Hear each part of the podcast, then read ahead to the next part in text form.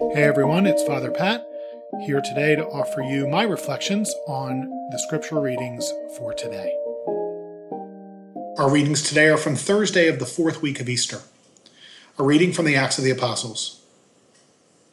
From Paphos, Paul and his companions set sail and arrived at Perga in Pamphylia. But John left them and returned to Jerusalem. They continued on from Perga and reached Antioch in Pisidia. On the Sabbath, they entered into the synagogue and took their seats. After the reading of the law and the prophets, the synagogue officials sent word to them My brothers, if one of you has a word of exhortation for the people, please speak. So Paul got up, motioned with his hand, and said, Fellow children of Israel, and you others who are God fearing, listen.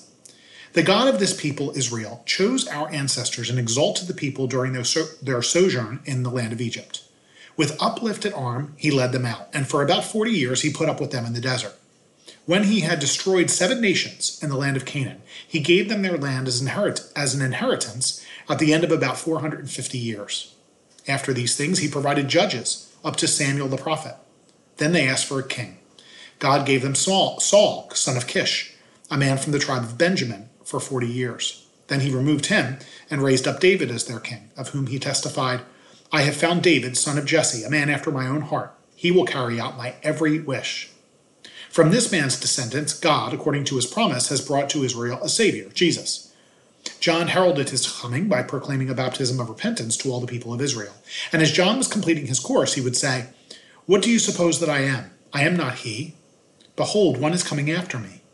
I am not worthy to unfasten the sandals of his feet.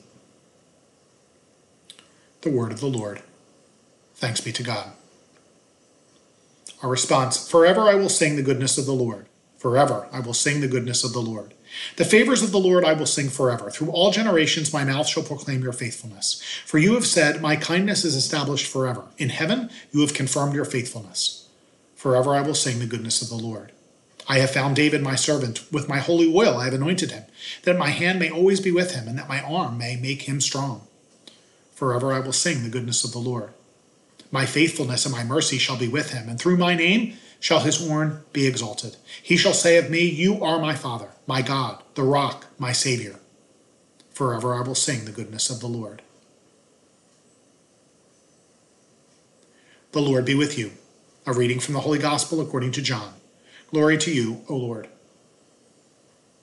When Jesus had washed the disciples' feet, he said to them, Amen, amen, I say to you, no slave is greater than his master, nor any messenger greater than the one who sent him.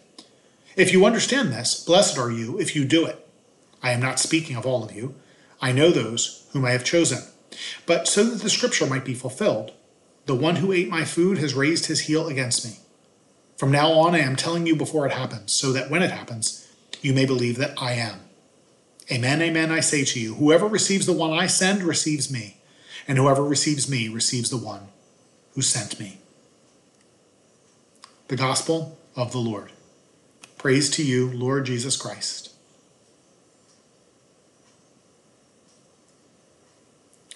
In high school, I performed in a number of musicals. Our director, a priest who directed both at my high school and a number of other places for about four decades, had certain rules that he insisted be followed. One of them was this once you were in makeup and costume, you were never to leave the backstage area to speak or interact with anyone in the audience or anyone not directly involved with the show.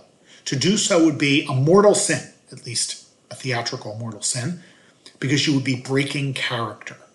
When you were in a show, you were to become your character completely. Nothing of you, you know, your personality should be seen at all.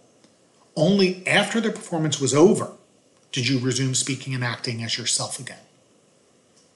Jesus says in today's gospel, Amen, amen, I say to you, no slave is greater than his master nor any messenger greater than the one who sent him. If you understand this, blessed are you if you do it.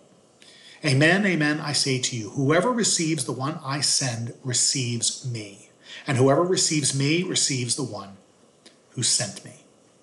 Jesus, Son of God, and entirely focused on fulfilling the Father's will, never breaks character. As Son, he is submissive to his Father, his will and plan in perfect alignment with his Father's. While distinct in personhood, Jesus is careful never to speak or act for himself. As he said earlier in the gospel to Philip, whoever has seen me has seen the Father.